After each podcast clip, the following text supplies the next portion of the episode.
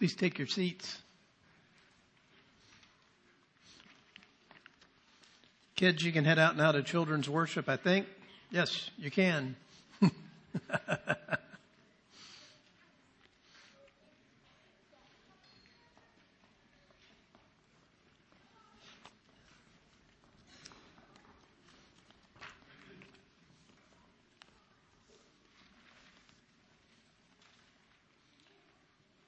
So we have been um, doing weekly communion now for a little over a year, and uh, we're going to continue doing that. But one of the things that I've uh, noted uh, doing that over the last year is uh, typically, and um, the way we used to do it, I would always pray at the end of my sermon, and I haven't done that now for over a year um, because I like to go straight from uh, the sermon into the uh, sacrament uh, because word and sacrament always go together. But also, I can tell when sometimes when I pray at the end of a sermon, you relax. and I don't want you to relax. Uh, you kind of go like, well, I don't have, whew, I'm glad that's over. I don't have to think about that anymore. And, uh, I don't like that. So, uh, you need to keep thinking about it. So, um, I'm going to, it's also part of my duty as your shepherd, Jesus is under shepherd, to pray for you, which I do regularly, but you need to hear your pastor pray for you. And so you're going to hear it now and every week. So let me pray. Lord, we um, confess to you today our weakness, and um, that's not just a um, a word, uh, a funny word that we use, just losing one hour of sleep just wrecks us. One hour. If we needed a reminder of our weakness and our mortality, that certainly does that for us. Thanks uh, that in our weakness we uh, belong to you, and uh, that weakness does not repel you but drives you to us. We need your help. We always need your help. But let our feeling of weakness and tiredness and coldness and anxiety and anger and frustration and all of the emotions that are across this room this morning drive us to you, our strength and our Redeemer. Would you do that by your Spirit as we hear from you now? In the name of the Father, Son, and Holy Spirit. Amen. Luke 4, 1 to 13. Uh, text is in the bulletin, also up on the screens behind me. This is the Word of God, and we should hear it and respond to it as such this morning. And Jesus, full of the Spirit, returned from the Jordan and was led by the Spirit in the wilderness for 40 days, being tempted by the devil, and he ate nothing during those days. And when they were ended, he was hungry. The devil said to him, if you are the son of God, command this stone to become bread. And Jesus answered him, it is written, man shall not live by bread alone. And the devil took him up and showed him all the kingdoms of the world in a moment of time and said to him, to you I will give all this authority and their glory for it's been delivered to me and I will give it to whom I will. If you then will worship me, it will all be yours.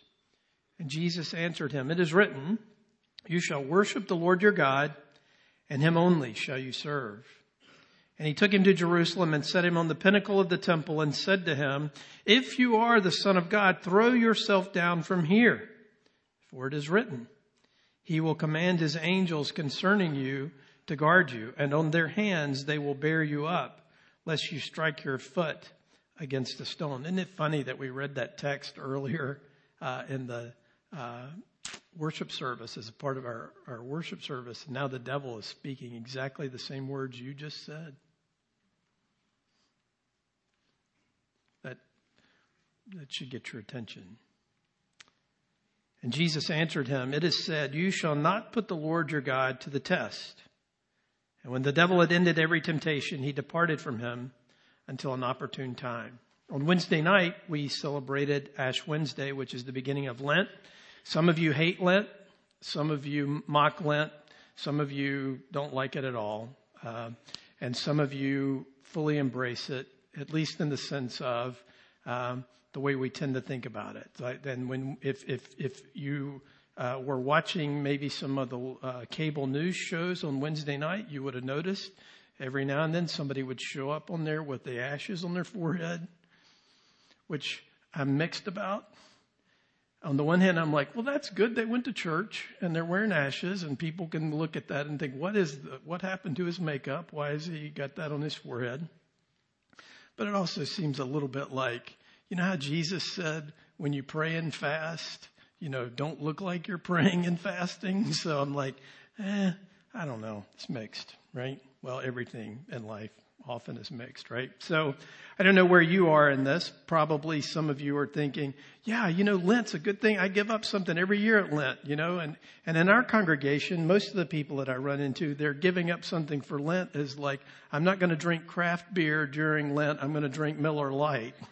so, so that's, that's kind of about as far as we get down the, down, down the trail of giving something up, right? Or you say, I, I'm going to, uh, I'm going to eat, I'm going to give up chocolate or I'm, I'm going to give up, you know, whatever your deal is, right? It's, it's, it's, and you know what? Frankly, let me just say as your pastor before you nod off this morning, some of you do need to give up some stuff. uh, uh, maybe more than one thing. so if that helps you do that, that wouldn't be all bad. So just just editorial comment there, right? So so the so the fact is, you know, the the question that we we tend to ask each other during Lent, and Liz or uh, Becky, Liz went home. What are you doing for Lent, right? What are you giving up? Well, you know what? I, I want you to, that's a fine question, but a better question, and the question we need to ask today is, what is Jesus doing for Lent? So I've been reading kind of devotionally over the last few weeks a collection of Lutheran hymns, many of many of whom apparently at least are ascribed to Luther. Maybe Martin Luther, maybe he wrote them, I don't know. But I thought this was a great one. 40 days and 40 nights thou wast fasting in the wild. 40 days and 40 nights tempted and yet undefiled. The glory of these 40 days. Isn't that something? Do, do you tend to think about the, the temptation of Jesus in the wilderness as a glory? Something with which you glory? That we can glory in? Right? The glory of these 40 days, we celebrate with songs of praise for Christ through whom all things were made, himself has fasted and has prayed. Because here's the thing. The thing that I want you to take away with uh, from this today is the fact that uh, Jesus is with you in temptation. And in fact, you are with Jesus in his temptation. Both things are true. And we need to kind of latch on to that this morning. Now, um, the, the, the thing is, the, the issue for many of us today is as you hear this thing about temptation, what you are prepared for, and if you've heard sermons, uh, even sermons I've preached on this text before, is that we kind of come at this with a primer of um, ways to avoid temptation or a primer on, on ways in which we can, you know, not be tempted or overcome temptation. We're going to talk about some of those things in a little bit, but what, what would be better for us today is to take a bigger picture to see what difference does it make that I am united to Jesus and Jesus is united to me, and how does that help me in times of suffering and struggle and temptation? Because the fact of the matter is, if you are a living, breathing human, the fact of the matter is, if you are in Christ today, you will experience temptation you will, you will experience it over and over and over again, right? And so, so what we have here in this text is something profound for us to kind of unpack. But, but, but here's the problem with temptation. And the problem for many of us with temptation is, um, we kind of minimize it and we kind of make our peace with it, right? The way we tend to think about temptation is it's, uh, it's like something that is not that big a deal, right? Uh, for many of us, you know, we, we, we, com, you know, we feel like we're tempted uh, to eat that chocolate chip cookie, right? Or we, we feel like we're tempted uh, to gossip. Well, some of us don't really, we don't even struggle with that temptation. right? We just go straight from, well, it doesn't feel like a temptation because we're on hair trigger to do that anyway. So, so what, what, how, how does this work and how does what Jesus has done here help us? Well, the fact of the matter is to get at this and to begin to understand this, I, I want, I want you to come to grips with something that, uh, that Lent, that Ash Wednesday, that these things should teach us. And it's this. Uh, next slide, please, Becky. Um, that uh, and if you can't hear anything else today, if you're going to check out now, let me tell you, you need to hear these words. You are vulnerable.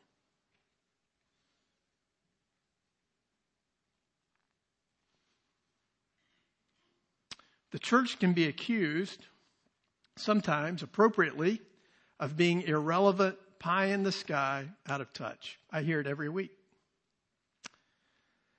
But in a world of noise, of Pinterest perfectionism, and I don't even know exactly what that is, but I know some of you do, uh, because I'll say to you, wow, I like the way you've decorated your house. I got it from Pinterest.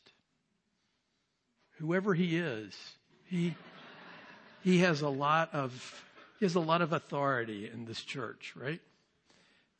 I mean, it's capitalized. Pinterest, it's somebody's name, right? Just kidding. I know what it is.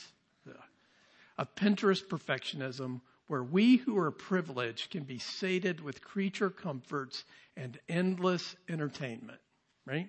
Uh, one of the things that about Jesus' temptation that's so different from our temptation is Jesus is tempted as he's fasting 40 days in the wilderness alone, right? And many of us, uh, uh, we, you know, th- that's kind of the context of our temptation, right? It's alone, even though we may be in a crowd. Many of us, you know, we feel it in here or up here, uh, and it's a kind of a transaction that goes between us and the tempter, right? Um, but in, in the midst of all this, for many of us, you know, we just kind of anesthetize ourselves uh, uh against all of that. Jesus was tempted not in a world of plenty like we live in, but in a world of deprivation, right? I can't think of anything more honest, gritty, relevant, needed, and counterculturally prophetic than Ash Wednesday, a day to face our vulnerability without a filter, without distraction, without Novocaine. I need to be looked at and told by someone I love and who loves me that I'm going to die. And so is everyone I know. It's a reality I hate so much that I can never face it unless I am in a community that faces it together. And the mystery of the gospel is that if Jesus was next to me in the Ash Wednesday service, in a service where they impose ashes on your forehead, he would kneel and be marked by ashes as well he too was marked for death, even from his birth. God himself took on vulnerability. He knew loss. He stared squarely at death. He raged. He wept. He died. Come Easter, we will celebrate his defeat of death through the resurrection. But for now in Lent, we make space to sit in the emotional complexity of the already but not yet, the place that, if we are honest, we live in each day of our lives from the first to the last. We are vulnerable, each one of us, as vulnerable as a newborn baby held, held at the kneeling rail. She writes this in the context that the first time she ever went to an Ash Wednesday service, she saw people with babies, and she's at this service this Wednesday, the lady who wrote this, with a three week old. And they marked those infants with ashes. And the first time she saw that, it infuriated her. It made her so mad, she swore she'd never go back to church again. It's not a bad reaction, frankly it ought to do something to you. It ought to do something to us um, that we are that vulnerable, right? It's horrific and unavoidable. But in this shadow of death, there is comfort. Not the kind of comfort I manufacture, nor false promises of safety and little pleasures, but the relentless, lasting comfort of a great shepherd who knows that we're as vulnerable as bleeding sheep and calls us his beloved. Right? Next slide, please, Becky. I want you and I today to conclude that we are vulnerable to sin and death. This whole spiritual exercise is meaningless if you don't first come to grips with that. If the Spirit of God does not open us up to the reality of our desperate need, our desperate vulnerability, then all of these things we go about doing and saying and giving up and playing, we are simply playing here a child's game when the tempter, when sin and death and our flesh is playing a deadly game with our lives. if we are vulnerable then to sin and death, then we're certainly vulnerable to temptation and falling. Now, many of you, let me just say this out at the beginning. Many of you don't experience much temptation because you've quit struggling against it. You have a besetting sin in your life that you are ashamed of, that makes you ashamed, that makes you hide, and that you hide in that, and that frankly, inside your heart, you've given up. It makes you a little bit cynical. It makes some of you a little bit sad. It makes some of you, uh, because you feel so ashamed because you can't overcome it. My friend, today, hear me. You can't. That's the point of this text. You are not alone. You are not by yourself. You are not left to your own devices to deal with the temptation, to deal with the devil, to deal with the world, to deal with your flesh. You are vulnerable and those enemies are so large, they will kill you unless someone fights for you. But left to ourselves, we will always, always fall prey to this and that we will fall prey to it in an ultimate and eternal way unless someone intervenes on our behalf. Right? So what we have to do here is see our identity and see us in this text. That Jesus isn't just doing this out there and it's saying something to us about Jesus, certainly. But if I am in Jesus, these temptations and his work today say something about me and about you if you are in him. So let's look at that uh, uh, then this morning, rather, rather than have a a, a, a time to to see about how you can avoid temptation. We'll talk about that at the end because some of you need some help with that, but you need a bigger vision today to see and to understand what it is that Jesus is doing. So a couple of things to note about this. You know, if you, if you just read this text and if you've grown familiar with it, you think Jesus was tempted three times, right? But if you read the text a little more carefully, what do we note about this? And Jesus, full of the Holy Spirit, returned from the Jordan and was led by the Spirit in the wilderness. Interestingly, he was led by the Spirit into the, into the wilderness to be tempted for 40 days being tempted by the devil. So, so the fact of the matter is we have three very specific temptations that are listed in this text. But the fact of the matter is Jesus is undergoing temptation for 40 days. It's, it's, it's relentless. It's never ending. It's not just that, it, that Jesus is somehow or other, uh, you know, he gets these three temptations. He beats these and off he goes, you know, on his ministry and everything is great. The fact of the matter is that he is being tempted all the time. What you have to see is, is that, that Jesus is invading the devil's territory and the devil's not having it. And so he's coming at Jesus with everything he's got. And he's going to come at him and he's going to come at him and he's going to come at him uh, until Jesus finally gets the ultimate victory by dying on a cross.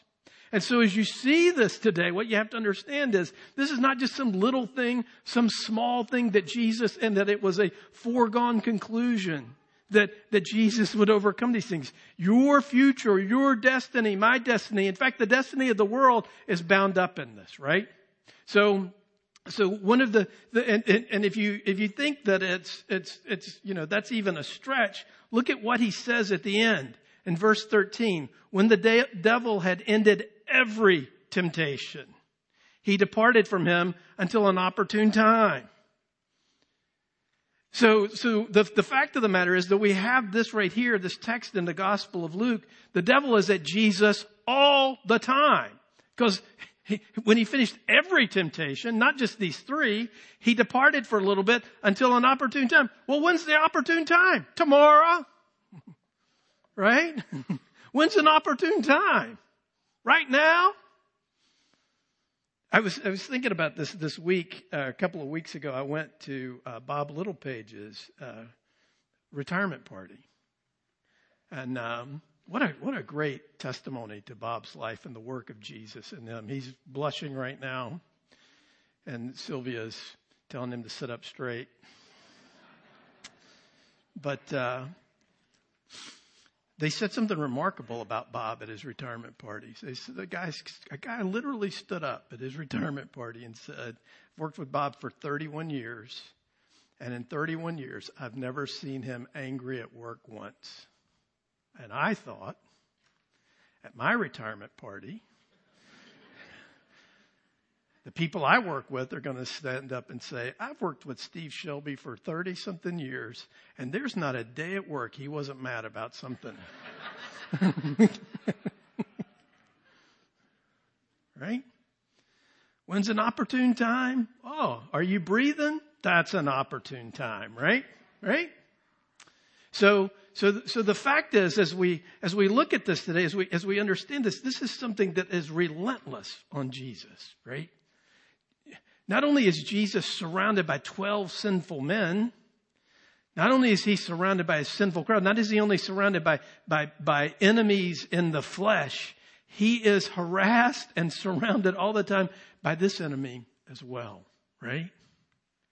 Now let's notice a little bit about the context of what's going on here. The text about Jesus' um, temptation comes in Luke after his baptism by John the Baptist, right? That's how, notice how the text begins here. It says, and Jesus, full of the Holy Spirit, returned uh, from um, uh, uh, the Jordan where he had been baptized, right? And we have this weird thing that that that Jesus goes into the wilderness not because he wants to, not because he needs a break, not because he's going camping, but the Spirit led him into the wilderness. In Matthew's gospel, it said the Spirit compelled him to go into the wilderness. And so, so this is something that God has for them. This is an essential part of his identity. This is an essential part of his ministry to, to go into this wilderness and, and to do this battle and to do this work.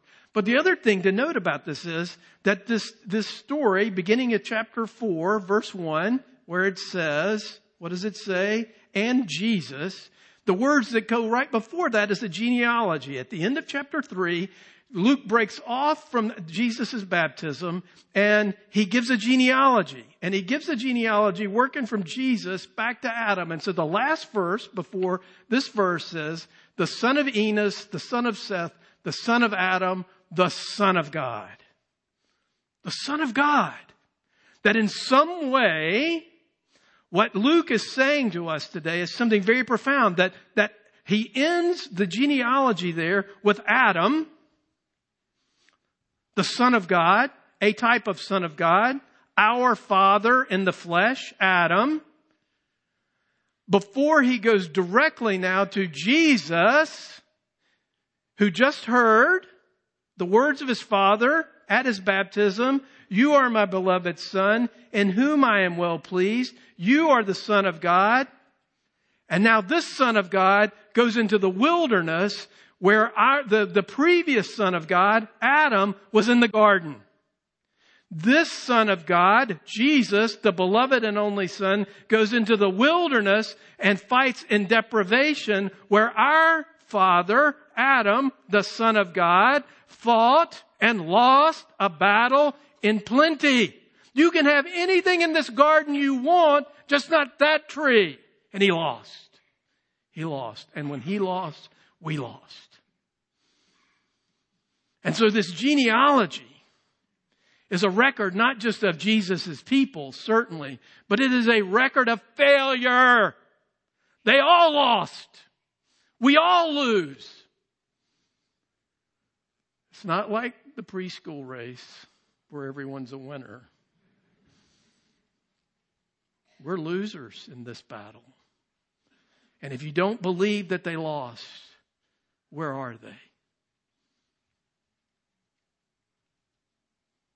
They're dead. They lost. They all lost. And we too will lose. And so that Son of God, Adam, is purposely just juxtaposed with this Son of God, Jesus where he hears and he goes into the wilderness to do this battle, to fight on our behalf, to overcome temptation and to reverse the record of loss and to reverse the record of failure so that we, being in Jesus, have his victory over the world, the flesh, and the devil. Next slide. So I, again, another Lutheran hymn that I came across this week you know, because the way we tend to think about temptation and the way we tend to think about this text is that what Jesus is doing here is giving us an example of how to deal with temptation. And he certainly is doing that. But if you only come at this that Jesus is my teacher and not my victor, if you only come at this that Jesus is instructing me, but he is, uh, but, but is not doing this on my behalf and I am in him and therefore his victory there is my victory, you're at a loss. With might of ours can nothing be done. Soon were our loss effected, but for us fights the valiant one whom God himself elected. Ask ye who is this? Jesus Christ it is. If you're in Christ, you're there in that wilderness. You're feeling those hunger pains. You're feeling those difficulties. You're feeling that alone and you are in Christ and he wins for you. Next slide. So Jesus is fighting and winning where we have lost. All the generations before him fought that battle and lost, right? Now, the thing that you have to see about this is for many of us, we read this and we think, well, those temptations are meaningless. You know, if, this, if, if, if, it were, if it were me, if Jesus, you know, if, if Satan had showed up with some pornographic images or if, if, if he had showed up with, with some juicy gossip about somebody in my church that I don't really like, or, or somebody finally got their comeuppance once and for all, or if he, if he were to show up, you know, whatever your particular besetting thing that you like to indulge your flesh in, whatever it, whatever it happens to be in, then it would be meaningful for you. But you can't see that the temptation doesn't begin with, hey, Jesus, turn these rocks into bread. The temptation begins with the very first word that the devil says. He ate nothing during those days, and when they were ended, he was hungry. That's understatement, right? 40 days, he's hungry, I guess. The devil said to him, If you are the Son of God. That's the key point of this temptation. And it's, isn't that the way the devil works, right? Jesus has just heard the words, you are my beloved son in whom I am well pleased. Well, if you are my, the beloved son in whom I am well pleased, why did you drive me to the wilderness? Why did you put me out here for 40 days? Why am I struggling? Why am I suffering? And so it is at that precise moment where Jesus is, is feeling the weakness of being a mortal human being where the devil comes to him and says, Hey, you know what the father said? You're a son. Hey, if you're the son, really? Really? You're a son? Really? You belong to him? If that was true, why would you be in this fix? Right? So the, the very issue here and the, and the battle is going to be shaped not by willpower so much, but first by identity. Who is Jesus? He's the Son of God, the beloved Son of God. And that identity, those words ringing in his ear are what is going to shape and direct him as he does this battle for us, right? So Jesus is not tempted with adultery or, or gluttony or those things. He is, he's, he's tempted by sins of identity. Really? If you're the Son of God, ah, you know what? If you're the son of God, you wouldn't be in this situation that you're in, right? That if is a mighty, mighty big word.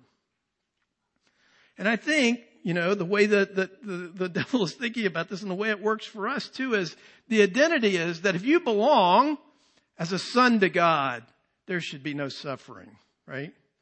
There shouldn't be any kind of difficulty, right? There shouldn't, shouldn't be any uh, uh, of those things. You see, next slide, Becky, the, that Satan would do anything to keep Jesus from experiencing suffering and the vulnerability of being a mortal human being. Because you see, if Jesus continues in the legacy of failure, we're doomed. The world is doomed. You have no hope. It doesn't matter that he died, right? Because his death was simply just like all of our deaths, right? But the fact of the matter is, Jesus wins. He wins. He wins not only here, but he wins every single day of his mortal life. He wins. He wins. He wins. And if he wins, you win. If he's a son and you are in him, you are a son. You are fighting temptation and failing because you are doing it as Steve Shelby, not as my life is hid in Jesus. I belong to him and he belongs to me and his victory is mine. I am a son. I am a son. I am a child. Right? So if Jesus continues in the legacy of failure, we're doomed, but he fights and he will continue to fight and he will win.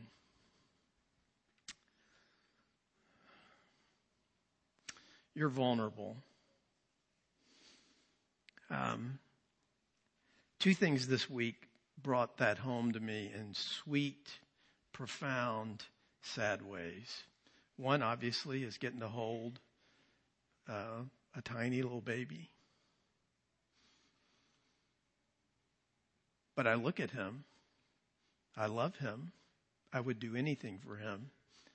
But he's a sinner and he will die. If he had been at a church on Wednesday that imposed ashes, I would have seen to it that he had the ashes imposed on his head. Yeah. Just because he's cute, which he is, doesn't deliver him. Right? Only Jesus. Only Jesus delivers us. A dear friend of mine, a mentor of mine, who I've known for 33 years, is going to die soon. Uh, they've done all they can, and now they're just making him comfortable. He's only a few years older than me. Um, he's been put on hospice care, um, and he will die soon. What's his hope? as he faces the vulnerability of mortality. It's not that he was a good guy or a good teacher or a good pastor, a good professor.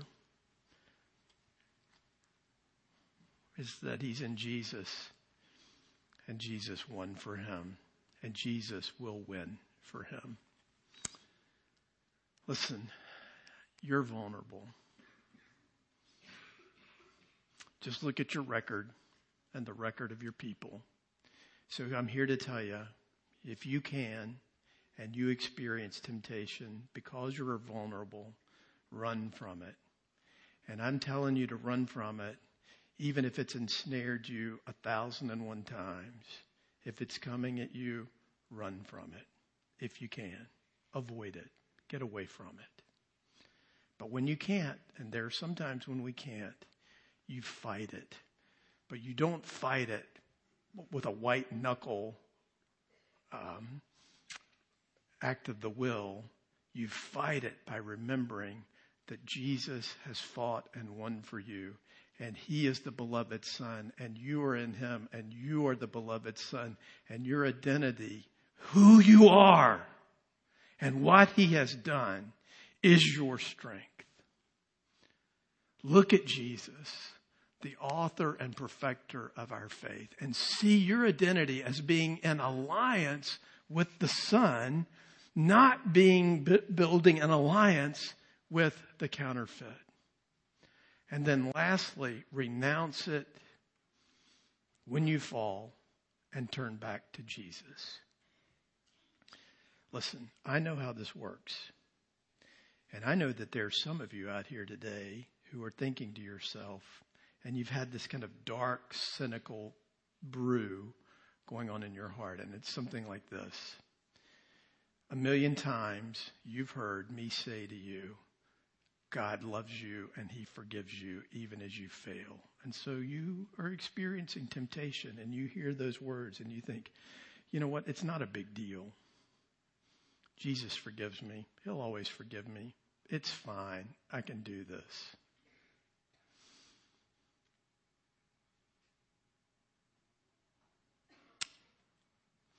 And then you do it, and then you do it, and then you do it, and then you do it, and then you do it.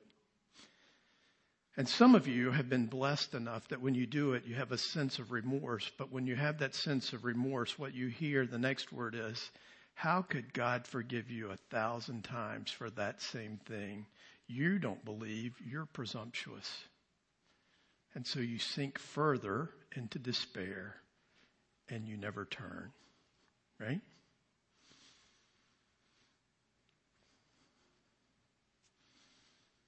And you just give up.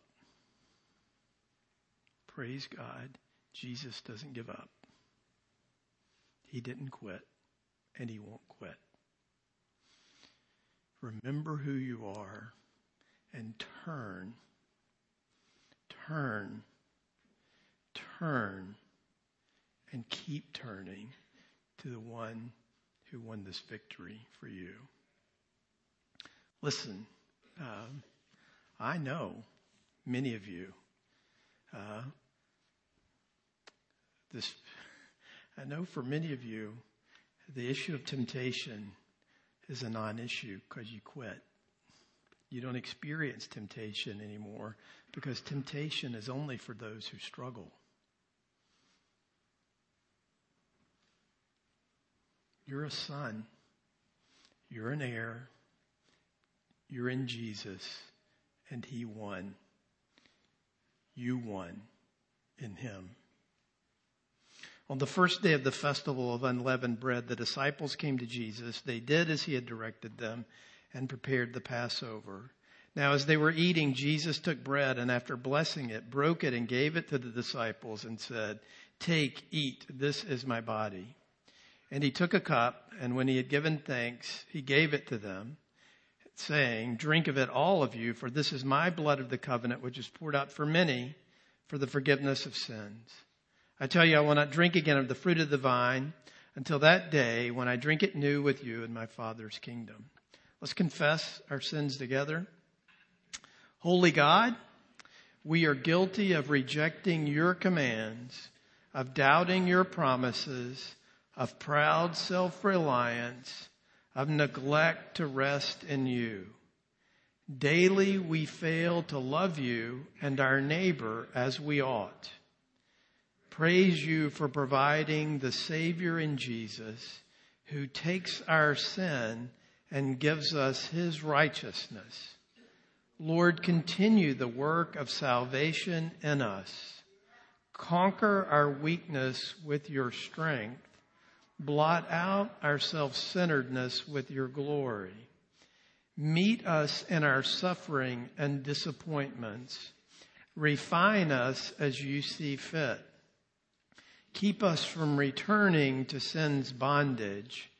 Brighten our hearts with your grace. Redirect our desires so that we may delight deeply in you.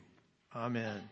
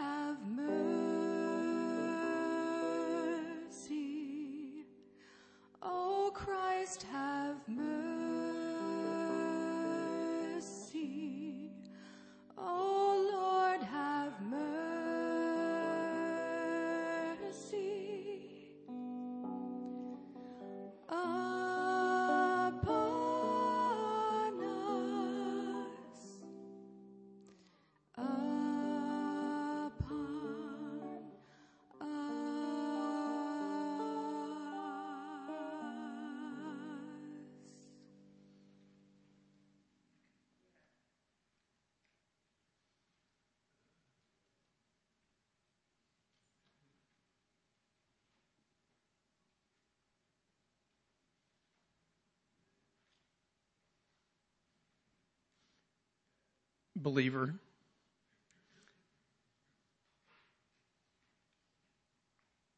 Weakling, failure, tempted, sufferer,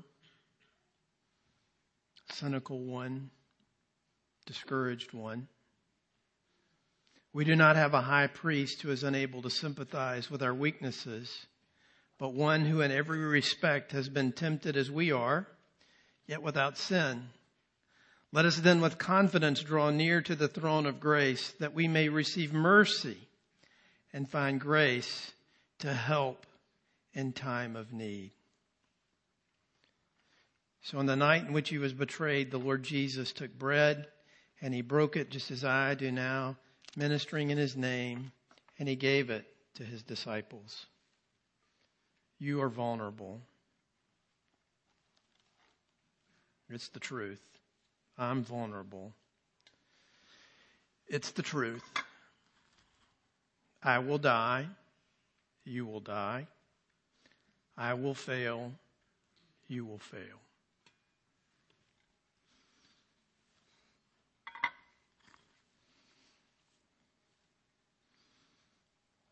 when you come forward and you take this bread and you drink this cup, you admit that. And you do it soberly, but with joy, because you know by doing this, you are proclaiming the victory of Jesus Christ over the world, over sin, over the flesh, over the devil, and over death himself. You see, when your father Adam failed in the garden, God came to him and said, yeah, you're out of the garden and uh, to dust you will return because that's what you were made of. Yeah, that's true. But I will send the seed of the woman and he will come and he will crush the serpent's head. In that wilderness that day, those 40 days, Jesus started crushing his head. He crushed it again in the Garden of Gethsemane when he said, Not my will, but yours. And he crushed it decisively when he died on the cross. And he crushed it even more decisively when he rose from the grave. And he will crush it once and for all so that there will be no need for it to be crushed ever again when he returns. Hallelujah. So when you come and you eat this and you drink this, you are saying, Jesus, crush him again and me. I need it. I am weak. I am vulnerable. You know that.